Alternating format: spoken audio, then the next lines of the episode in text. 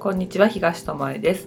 魅力を引き出す体の作り方。第115回。本日も妹アズマックスとともにお送りしていきます。よろしくお願いします。マックスはいい子だね。はい自分で言うしかないね。いや言霊はね重要だしね。前喋ったけどね。自分の言葉は自分が一番聞いてるから自そうそうそう。分でやっぱり、まあ、いい子じゃなくてもいいけどうんあの自分にとってより良い方へと導く言葉を使うといいなって思うし。やる気になったりそする言葉ね。う、うん、あとあのこれ喋ったのかな？なんか食べてる時とかもさうん。あ喋ったね。これ食べたら太るかもとか、うん。これ喋ったことあるね。体に良くないかもって思って食べるのではなく美味しいとかね。そう言葉も一緒に栄養として吸収されているようなもんなので、まあ、すごい体にいいものでもさ疑って食べたら体に悪いものになるしラムネでも薬だよって渡されて健康になる人もいるっていう話と一緒で人間のさ脳とかさなんかその思い込み力ってさすごいよね。あとはあのー私たちはテレビを本当に見ないうん、からあれなんだけどテレビを見ながらご飯食べてる人とかそのテレビの映像があの体にやっぱり影響をするし今だったテらスマホとかもね。レ。そうそう、うん。テレビ見てなくてもその時の会話うんうん、がなんかすげえダークな、まあ、そういう時もあるかもしれないけど話したよねなんかあの反省会をご飯を食べてる時にやる親子いるじゃん。今日テストのてどうだ成績どうだった？のなんでこんな点数しか取れないのって。ああいうのをご飯の時間にやるのは本当に良くないよねっていうので、あの楽しかったこととか良かったこととか、うんそういう話をするといいよねって話したことあるよね。ねあの本能に近いことをしてるっていうか本能じゃん食事って、うん。だからそういう時ってお風呂に入ってる時とかと一緒でさその潜在潜在意識がパカーって開くっていうか、あの無意識が開いてる時でもあるのでそこでテレビで大概ご飯の時間とかってニュースとかやっててさ、うん。朝もだけどさ夕方とかも大概そこになんか暗いニュースをぶち込んでくるじゃん？そうね。でそれを聞きながらご飯食べるって自分はそうじゃないのにそういう情報をずっと受けながら食べるってことになるからね、できれば全部通信機器はオフにしてもらって、でねクラシックでもかけてとかねリラックスそうする時間にしてみたりとかあとは家族の楽しい会話を楽しむ時間、うんうん。最近あのお姉ちゃんと言ってるのはご飯食べる時にこんなことできたらいいねとかこういうことしたいねとか、うん。うんなんかこんなことってどうよみたいなビジョンね。そうあの、ワクワクすることを話しながら食べようっていう話とかはね、今してるんだけどね。そういう工夫だけでもあの細胞一つ一つに入っていく情報が変わっていくので、まあ、食事を変えるっていうのも大事だしその食事の時にすることを変えることでも栄養素とは違う部分でうん。あの自分の中に蓄積されるものが変わるかなと思いますね。はい。で今日ははい。アズマックスがメインで話しますよということで。先週ね全然ね。本当はしようとした話がちょっと話したいことがずれちゃってっていうかこっちの方が話したいねっていう話を先週はしたので、うん。まあライブ感満載でお送りしてるって感じなんだけど、今日こそは大丈夫かしら。梅雨の話。梅雨に入りましたねって先週言っといて梅雨の話までいけなかったっていうね。ねあのー暑くなってくるとめんつゆとかいっぱい使うね。そっちの梅雨じゃないね ほんとくだらないね。でまたずれてくる。何喋るんだっけ？よくあるんです私こういうね。何喋るんだっけっていうのがね。そう今日はちゃんと喋りますけど、うん。そう梅雨に入ってね梅雨ってお姉ちゃんどうよ？体とか。体も食べ物も気分も運動量とか。気分ははい。下がる。下がる。やる気が落ちる。落ちる。なぜかっていうと雨があまり好きじゃないから。うん。と体は重い。うんなんか自分が湿気を含んだ感じっていうかあの汗とかかいてもなんかなんていうの、表面うがんしっとりしなんか空気感が湿度が高いからだと思うんだけど、だからなんか飛んでかないって感じ？その水分が。だから自分の中に外の水分が自分に加わってる感じ加わってる感じ。鎧が外についてで汗かいたとしても運動とかしたとしても、うん。なんか夏のように爽やかになんかあーいい運動したっていうよりはなんかねベタベタするしみたいな、うん。なんかいいまいち爽やかな感じになれないっていうことが、梅雨の時期は多いかなって思う。うんうんうん。なるほどうんね、でまあ大体の人がそんな日本に住んでたらね、うんうん。そんな感じじゃないかなとは思うんだけどあの梅雨はね気圧が不安定これはみんなも知ってるかなとね。雨降ったり晴れたりうん。繰り返してるからね。そう。で気圧が不安定だと、まあ、自律神経が乱れるよっていうことで,、うんうん。で自律神経が乱れると何が起こるかっていうと血流がよくよくなくなる。悪化する。悪くなる。うん悪くなると、流れがそう滞るってことね。だからまああの結果血の巡りが悪くなってよく言うなんか梅雨の時期ってむくむってよく。ああ老廃物が流れないとかそういうことが起きてるんだ。女の人はよくね。だるいっていうよそうね。そう、まあ、うん。男の人もむくみとか冷えはちょっと感じにくいみたいだけどなんかだるいなやる気しないなって。女の人ほどさみんなでぺちゃくちゃ喋らないから、その情報が出てこないだけかもしれないけど、感じてる人は多いかな。うん、そうなんです、うんなのであのそうなりやすいからそこになんかあー私ってダメなんだとかたまに思う人いるうん、5月病の続きでね6そうそうそうそう月もやる気ないみたいなね。うん、っていう人がいるんだけどそうじゃないよっていうのと、うんあと、えっと自律神経が乱れると他に何が起こるかっていうと、はい。イライラするおお。あと、まあ、疲労感がうん残るうん。うん。と内臓機能の働きが弱くなっちゃうへだからなんか食べれなくなる人とか結構いね梅雨の時期って。な夏バテじゃないけどそうそうそう夏バテ前の一回なんか食べれない時期みたいなね、か逆にすっごい過食になる人もあじゃあ食欲のコントロールがちょっと難しい、うん、難しくなるんでね、あとは頭痛とか関節痛とかあのー関節痛ね。うん。古傷が痛むとかね。そうそうそうそう。あーもうああのこの時期多い。ーうんと女性だと生理不順とかもねなんか梅雨って結構起きやすい。さっきの血の巡りが悪くなるとうんか冷えやすくなっちゃうので、まあ、ホルモンのバランスも自律神経とともに崩れるからっていうのもあるかもしれない、そう、で、まあ、その結果、うん。どうなっちゃうかっていうと満腹感が得にくかったり、うん。食が乱れたりあと、何回も言ってるむくみとか冷えが起きやすくなる、うん、それは感じるね、あと生活のリズムも結構ここで乱れやすくなる人が、うん。うん、多い。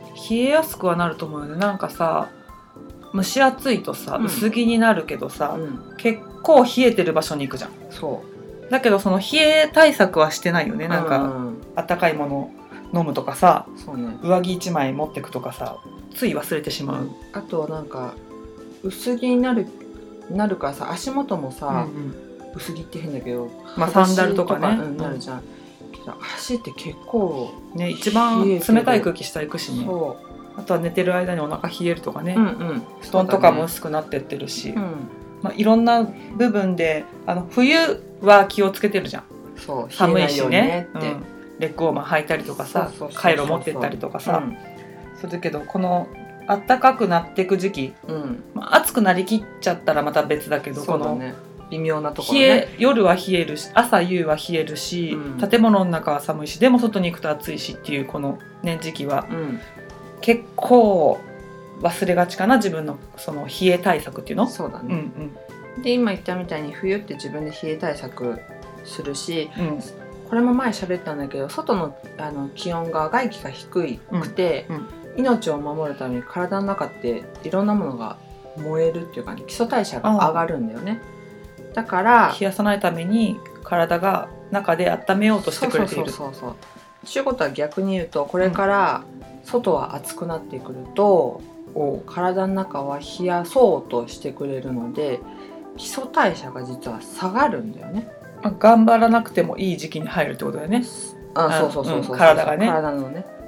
活動そうそうそう。工場が。一生懸命あの薪をくべなくても、うん体あったかいし外のね空気感があったかいから。そうだからなんか夏の方が痩せやすいっていう人結構汗かくからさなんか痩せてる気分になるじゃん。するよね、うん。あと夏バテとかさ、食べれない方に、うん、とあのーなんちゅうのそうめんとかもそうだと思うけどさ、夏場ってささらって食べちゃうもんとかさ、うん。水分とかが多くなるからなんとなくさヘルシーな感じがうん。しているんだけど実はそうじゃないっていう話で、あの梅雨太りっていう言葉を皆さんが知ってるか分かりませんけどあんまり聞いたことないけど。ね梅雨ってね太りやすいの。ね梅雨もまあ、ふえー、と夏もなんだけど太りやすくなる。太りやすいし夏ほど露出してないから気づかないっていうのもあるかもしれないね。であってなる、うん。7月え？っていう。え？みたいなね。こんなはずじゃないっていう。代謝が落ちるのね。そうなんですでうん。でもさ、まあ、これ聞いてくださっている大半の方が日本に住んでらっしゃるかとは思いますが、日本に住んでるのしょうがないじゃん。っていうね。まあ四季がね。ある国にいるからね。そうあそれがありがたい面でもあるからこそうん。その梅雨のね梅雨太りとか梅雨のだるさをどう過ごすかっていうのが心地よく、あの過ごすためのポイントだと思うんですが、そこをうまく乗り越えたらその追太りしなかったりだるさをうん、少し感じにくくなったりとか食欲のコントロールができたりとかできるってことだよね。だからそのそこができれば夏バテにもそうだね。つながりにくいんだよ体に負担かけずにそうそうそう。この季節の切り替わりのところをうまくうん。持ててあげると、うん。楽に夏が迎えられるし、うん。夏になんていうの体力を落とすことなくその暑さに負けずにいける体になる。そうそうそう。じゃあ何をしたらいいんですか？うん日本出る。日本出る、うんああそれはアズマックスの望みだよね。ね太陽ギラギラの梅雨のないところに行きたいみたいなね。ね行きたいよねでもね、うんまあ行きたい気持ちになるけどでも四季がある日本が好きだなとは思うけどね,、ね。うん。日本に生まれたから。そうそう、うん。この潤いがあるとかさこの湿気もさあの場所によってはさ年中この湿気とともに暮らしてるところもあれば、うん、亜熱帯のところは湿気がね全くないもうカラカのところで過ごしてる人もやっぱいるわけだからそれをさ1年を通してどっちも感じられるっていうのうんは、うん。本当ありがたい。感覚的には豊かになれる国にいるってことだよね。うんうん。うん。そうなんだよね。うんであのじゃあどうするか、うん。おすすめが4つほどありまして。うん、これはもうすぐ簡単？できます。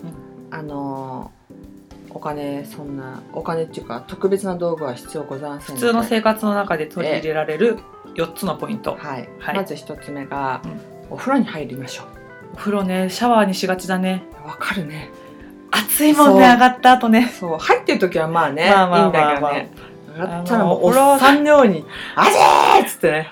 お風呂上がりの30分ぐらいがさそう汗引かなくてお風呂入って意味があんのかって思女の人だとさ髪の毛長かったりしてさドライヤーでまたもう一汗かいてもう一回シャワーしなきゃいけないんじゃないってなるけどうん。シャワーじゃなく湯船に浸かる。そう。でかやっぱり冷えちゃってるので、うん。巡りをよくだからちょっと温度低めでもいいから、うん、そうだね、うん。そうそうそう。だから今までと同じ生活スタイルをしているとうん。全部がしんどくなるうん。から、あの食べ物もそうだからね。冬とかと同じ食べ物を食べてたらあの代謝が下がっていくので、うん。まあ単純に言えば太る。うんうんうん。太りやすくなるね,、そうだからあの食べる量量を変えるとかなんていうのかな。食べるもの質うん。をちょっと考えてみるっていうのと冬はね熱いお風呂に結構入ってた人が多いかと思うけどその温度も調整したりとか、まあそれも嫌っていう人は足湯とかでもいいけどね。ちょっと毎日が無理だったら2日に1回でもいいし、週末にだけ時間が取れる時にゆっくり入るとおか、休みの前の人がね、やってもらえると。そういうことをちょっと付け足すだけでも違うってことだね。違ううんね、であのシャワーはうん。朝がおすすめですね、うん。朝目がうん、覚めるので朝にシャワーはするといいかなと思います、まず1個目がなのでお風呂に入りましょうっていうこと、うん。で2つ目。お風呂入った後に大体皆さんがするのが寝ますね。寝ますね。はい。そ。こですね。あの睡眠。そう睡眠がだんだん日が長くなってきてるっていうのうもん。あるうんうん。から、あの睡眠の質が下がるっていうのかな。睡眠時間も減るしまあ動物だね。やっぱ人間もね、冬の方が暗い時間が長いから長く寝れるのかもしれないし、お布団もあったかいしね冬はね。そうそうそうそうぬくぬくってしちゃうけど、まあ、夏活動的になる人も多いし、そういう面でもちょっと短くなったり質が悪くその自律神経があののバランスを崩してるのであればうん。睡眠の質は悪くなるよね。そうそうそうそうなんだよね。だから睡眠をの質をうん。良くするってこよとだよね。くするべく、まあ、睡眠時間もそうだけど、夏になって寝具をちょっとね一新してみるとか、うんうん。快適な寝具今増えてるからそういうのを取り入れてみるのもいいんじゃないかなと。いいし前言ったみたいに食べる直あた食べるじゃん寝る直前まで食べ続けないっていうのも大事だよね、そうだね。あと寝る前にスマホとかパソコンはやめるとか、2時間ぐらい前にやめた方がいいっていうからねなかなか今の生活だとね、寝る直前までチェックしちゃったりするけどね。えー正直私もなかなかそこは難しいん私もだけど、ね、そこは難しいけど、うん、できる範囲で。そうですね。自分のためにできることを一つでもいいから、考えてみるっていうのもいいか思いましれないね。はい。はい、そしてあとはえっ、と運動。運動する、ですね。はい。それもあの激しい運動じゃなくて、ね、ストレッチの延長線うん、上。うんみたいな感じの運動、まあ、軽く。代謝が落ちてくるから筋肉を使ってあげることで代謝を上げてあげるっていう意味もあるのかな、運動するっていうのは。あとは冷えてるから、うんうん。その巡りをまた心臓にね戻すべく。そう私たちは最近ねその塩抜きしてちょっと体の一部が太ってきているぞっていうのに気づいたっていうので、うん。あのトランポリンね。うんがあるからあの家庭用のトランポリンなんだけど、食事の前にちょっと飛んでみるみたいな、1分ぐらい。そうだね。そんな長く私はできないので1分ぐらい飛んで。そしたらお姉ちゃんはねなんか違うんだよね。違うで。トランポリン飛ぶだけで何が変わるんだろうと思ったんだけども、飛ぶの忘れる日だってあるじゃん。ある。毎日やった方がいいんだけど毎食やった方がいいんだけどうん。忘れる時もあって忘れた時とうん。やった時では満腹になるまでの速さがトランポリンやった時の方がお腹が膨れるのが早いんだよ。なぜか。なんか消費しまあ1分ぐらいだからそんなエネルギー消費してないかもしれないけど、う動いた後だからなんかすっごい食べれそうな気がするじゃん、だけどなんかあれ？見た目でさ自分はこれぐらい食べれるっていうのがあるじゃん、あるね。でお皿に乗ってるやつを見てこれぐらい余裕だろうと思って食べたやつがもう満腹みたいな、うんうん。だからちょっと効果あるかなと思って。そうだねだからどう効果が出てるかは自分の中ではわかん違いがねすごいあるわけじゃないからわかんないけども、そのちょっと運動することで体の巡りが変わってその栄養の吸収され方が早いのかもしれないね、うんうん。満腹中枢まで行くのにね。ね。だからいいなと思って。ちょっと運動をして。1週間ぐらいかなね。やり始めて、うんうん。ちょっとお腹周りがすっきりしてきたし、うん。背中もすっきりしてきたし。お尻とかも。そうちょっと。たった1分だよ、ね、うん、正直1分やってんのかなっていう時もあるけどあるある、ね。もうし息上がってきたからやめようみたいな。そうそうそう。けどあの気分もなんかさよくない？うん。トランポリンとうんうん。かジャンプするってさ、気分が。だからトランポリンない人も今あのエア縄跳び。みたいな手に縄跳びの持つとこだけあって。飛ぶとこないやつ、ね、そう下に床とかに音をうん、立てずにマンションとかでもできるみたいなね、そういうのでもいいと思うしね、うん、そうジャンプするっていうのはいいと思うし、えっと、朝は起きたら布団の中で伸びをする、うん、うんうんうん。伸びをしたりちょっと足首とか手首動かすのが私は毎朝必ず。お布団の中でその伸びをすしたりちょっと動かしてから起き上がることであのぎっくり腰とかさ、うんあの突然なるそうそう。ああいうものも予防できるでしょ、うん、できるしなんていうのかな気分が切り替わる？し心臓への負担も違うだろうしね、そうだね。あのそれは若いとか年いってるとか関係なく、あの取り入れるといいかな。そうだから寝たままなんかできる自分なりの軽いそういう動きを取り入れてもらうと夜もお布団に入って大体みんなさ寝る直前にさ「あ今日運動するの忘れた」とか そうそう。さなるじゃん。だから反省会始まっちゃうね。そうお布団の中でやれることがいいんだけど、あの私のおすすめはね背骨と骨盤を動かすっていうのが一番のおすすめ。でへー寝たまま？うん。あんまり柔らかいあのお布団とか。ベッドとかだとちょっと難しいかな、うん。スプリングが効いてるやつ。難しいし逆に痛めてしまう場合もあるので、そういう人は、フラットな床で、うん、起きてください。うん、あのすっごい簡単です。お布団に寝たらお布団じゃなくて床でもいいので、うん。両膝を胸の前で両腕抱きかかえる、うん、抱き寄せて、えー、と横とか前後うん、にコロコロとだるまのようにコロコロするのね、動いてうん。あげると、あの背中と骨盤うんうん。がほぐれてくるんで、まあ、一日の緊張とかねあの歪みを骨盤を緩めるとリラックスできるから眠りにもつきやすそうだね。すくなる、内臓も定位置に行けそうだしね、うんうん。なのでこれを30秒もあればできるね、できるね、うん。ほんとね。うんやってください、うんはい。そ、して最後は食事。やっぱり食事ですか、うん。うん。重要っすね、食事は何に気をつけたらまあ、一応今むくみの話をうん。してるので、むくみにいいのがカリウム、カリウムを取る。あ、うん。塩の時にも出てきたね。ね、ね。カリウムを含む食品を取りましょうみたいなね。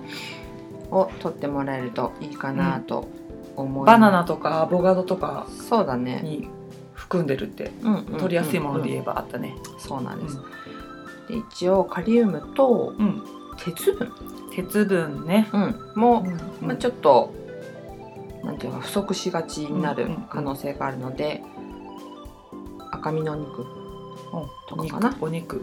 レバーにはよく含んでるっていうけどあレバーってあんま食べないかな、そんなに毎日のように食べるもんじゃないからお肉とか、うん、うん、あと貝とか魚もなのうんうんうん。だから動物性のものをうん。ちょっと取ってあげると、タンパク質も一緒に取れるし、うん。いいんじゃないかな。あ逆に言うと逆にっていうかカリウムは、あの果物とかお野菜が、うん。に含まれてるね、うんうんうん。そうだね。うん。だから動物性と植物性をうまく食べる食べると大体取れるかなっていう感じになるのかな、そうです。そして最後ビタミン E いいね。はい。ビタミン E はい。これはまあ美容にいいっていうのは女子は結構知ってる方が多いかなと思いますが、えっとこれも血流を促す効果がうんうん。あるとビタミン言われてます。E はちょっと油と一緒に取ってあげると吸収が良くなるんじゃなかったかな。うんうんうん。なるほどね、なのでまあほんとねアボカドこれもアボカド結構多いんだね。アーモンドとかうんうん。あとかぼちゃが結構ほ多いと言われてますので。う。まあ、ビタミンは取っておいて、なんていうの、取りすぎはあれだけども、うん。普通の食事の中から取る分にはね。あのビタミン C が自分人間は体の中で作れないって言ったけど、うん、取るといいよね。そう結構不足してることが多い、うんうん。今の食品にはうん。少ないから、やっぱ土壌も痩せてきてるし、ミネラルを取るビタミンを取るっていう意味でもね、ちょっとそういうところを意識しながら食材を見るとまた違うものが見えてくるかもしれないので。だから普段のせあのー時は食べないものをちょっと取ってみて、うんうん。あなんか調子いいかもとかなるかもしれないですね。吸収の仕方も違うかもしれない。やっぱりサプリメントで取るっていうのもありなんだけども、この前話したあの植物性タンパクと動物性タンパクで私たちの体の吸収の仕方が違ったのと一緒で、お野菜とか果物とかに入ってるビタミンお肉とかにもビタミン入ってるけど、うんうん。そのビタミンを抜き出すのとあのサプリをそのまま飲むのとではやっぱり生かされ方が違うと思うので、あの補助的に取るのはもちろんいいと思うんだけど、サプリメントとかはね、でもお大きく取る部分は食事で補うっていうところを、あの頭の片隅に置きつつうん。あの食材を見てもらったらまた楽しいよね。そうたまにさ、うなんか栄栄養バランスうん。が、えーっていう状態の人とかがいてさ、うん。そういうその食事で大丈夫とか言ったらさ、大丈夫サプリ取ってるからとか言って、なんか不足してるのはサプリでうんうん。大丈夫って言っててすっごい前に会った人はね、うん。本当にサプリのケース。ああ全部を取るために。そうそういう人がいないからびっくりしたんだけど、どれぐらいの大きさだろうなんか。結構多いんだね iPhone のプラスぐらいの大きさのケースさにそれが1日分？それねその人は一食でそれを全部え一食で？うん。10種類かねなんかはい。だからそれね質がいいものだったらいいんだよ。そうそうそうそうそう、もしそうやって取るにしても、でもさそのカプセルとかさあね。添加物で作ってあるメーカーもあるじゃん、そのうんコンビニに売ってるようなやつとかはさそう。もうな大量生産何を体に取り込んでるかっていうとさ栄養素よりも、そうね、添加物を取ってる可能性もあるから、うんそこもあのサプリ取ってるから安心っていうんじゃなくて、うん。そのサプリも何を指してサプリを取るといいですよって言われてるかってところを見ないと、うん。あのセレブはなんとかのサプリを取ってるんだってとか言って、同じやつ売ってたら安いじゃん500円で買えるとか言って、コンビニとかで買っても意味ないぞというね、それだったら食事にそのプラス500円してあげた方がいいじゃないっていうね。うん、決してあのサプリをそうそう否定してるわけじゃないくて私たちも必要なものは取るしね。取る取る。うん。なのでまあ何でもね。でもメインは食事から取るっていうのを私たちはやっぱ食べることで生きてると思うから、し食べることが好きだし、美味しいものを食べながら健康になれたらそれうん、うん、ほどいいことないからっていうことね。そうそう。だから何をする食べるにしても、寝るにししても運動するにしても、あと仕事するにしても、遊ぶにしてもなぜそれをするかっていうところをね、うん。あのポイントを置けばよりなんていうのそれが効率が上がる？食べる時もだね。ただ口に入れるっていうのと絶対することだもんね。そう、この栄養栄養が取りたいっていうところまではいかないけど、うんうんうんこれで元気になるんだなとか、思って食べるのはもう運動の差があるし運動も私はよく言ってるんだけどただ単に運動するんじゃなくて今ここが伸びてます縮んでますとか、こうなりたいなっていうのをイメージするのに全然ねそうそう階段をね1階から2階に上がるだけの柔軟段を、うん。お尻に意識を向けて、うん。階段登るだけでお尻のなんていうの使われ方が違うんだよ、うん。太ももを意識して上がれば太ももの使われ方が違うし、運動なんて特別にできませんっていう人はそういうただそうそうそうそ1回上がるだけう、うん、のその階段でもできる。そあと立ち姿勢だけでもでうきる、うん。ね。からあのジムに行くお金なんてありません時間なんてありませんとかっていうことは言う必要なくうん、生きてる中で毎日やることで本当できることを探せばねそうなんだよ食事も毎日するしなんていうの？寝るのは毎日寝るしね。どっかには行くわけじゃん。そうそうそうそう。動くわけじゃん、そこが運動にすることもできると思ったら24時間なんか有効に自分のためにそう。そう。本当ねその都度その都度なぜこれをやるんだろう何のためにこれをやるんだろう、この時間を他のなんかために有効に活かせないだろうかってやると、時間が何倍にも伸びたようなそうそうそで結果が自分に残っていくわけだから、う、うん、必ずうんうね、ん。お姉ちゃんが何回もしつこく言うけどね。あの原因が必ずあって結果がそう、うんあるのでその今日だったら梅雨太りってうん、言われるものも原因が必ずそう誰かのせいにしたくなるんだけどさ太っちゃった時とかさ誘われたからさとか言ってうん言いたいけど、食べたのは私だしそう。飲んだのは私だしみたいなね、そうなんです。だから外のその原因うん、と自分の中の原因を両方してたらもっと楽にね過ごせるかそうなと。そうそうやっぱお付き合いとかあってどうしてもあの省けないこととかもあるんだけどその中でも選ぶことはできる、うんね何をどう食べるかとかいう、うん。どういう順番で食べたらいいかなとかも、うん。ね、自分で決められることがあるから、ね、だからやろうと思えばどんなところでも自分を変えるチャンスっていうのはあるし、こういう梅雨の時期にだるいなって感じたのをチャンスにしてね。今言った4ポイントだけやるだけでもうん。いいよね、お風呂に入るはい。運動する、はい。睡眠の質を上げるはい。あと食事。うんたった4つこれ全部あの毎日やること。絶対やってる。一日ぐらい寝ない日はあるかもしれないけどそうだね。人によってはね。うん、そうだね。けど必ずやるじゃないってうんうんいううん。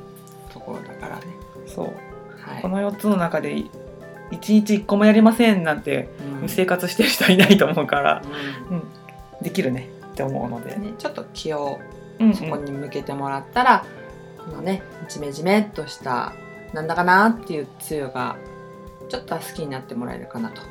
そうだね。そんでこの時期を軽く過ごすことができ、うん。次にやってくる暑い夏を、うん。あのバテずにうん。あの乗り切ることができたら、うん。また次の冬が楽なわけだよね。夏バテるから実は秋に食欲の秋でガーンって太っちゃうどっか一箇所の季節をうまく乗り越えるっていうか、ーだから負のループにするかプラスのループにするかっていうのをうんあのどこか気づいた時点でポイントを作ってあげれば、1年の流れが変わるってことだね、うん毎年そうなんだよって言ってないでそう毎年どっかでさ体を崩すって自分のリズムあるじゃん、秋に風邪をひきやすい人とかさ夏バテ絶対する人とかそこを自分のウィークポイントをあのなんていうの抑えておいたらうん。次の季節が楽になって1年後別人になってるかもしれないってことだよね。なんかウィークポイントしてるのになんで生活変えないんだって逆に私は思う。諦めちゃうんじゃないかな、ああそうなんだ。うん、こういうものだっていろいろやったけどあんまり効果ないしとか思ったら、来るのが普通っていうかうん、だから変えれると思あわなかったりすると、なるほどね、うん、あの花粉症とかもそうじゃん。うん。もしかしたら今より良くなるかもしれないけど、うん春来ていつもだるいからもうしょうがないや薬飲もうってなるのと一緒でうん。でも何かを変えてみたら次の春楽かもしれないのにって思えたらやれると思うんだよね。だから今すぐ変えようと思うからできないうん、そうそう。あとはまあその間に好転反応みたうんいなのがね、うんもうあるかもね。出る可能性もあると思うけど、ぜひ自分の未来のために。そう。今の時間を、うん、今のためでもあるしそうそうそうもちろんその今が未来のためにもなるっていう2ついいことあるなら、うん、まあ、やって損することはないからね。うん、やってみたらいいんじゃないかってやるなら今でしょ。と こもうだいぶ古そうだよね。林でした。東だよね。すいませんでした。ということで今日は梅雨太りしやすい時期で、まうん。あだるいなと思ってる人もいると思うんですけども、あのたった4つのことん。毎日やる4つのことを工夫してみることで、そこを解消できるかもしれないよっていう話でした。はい。ということで今日はここまでです。ありがとうございました。ありがとうございました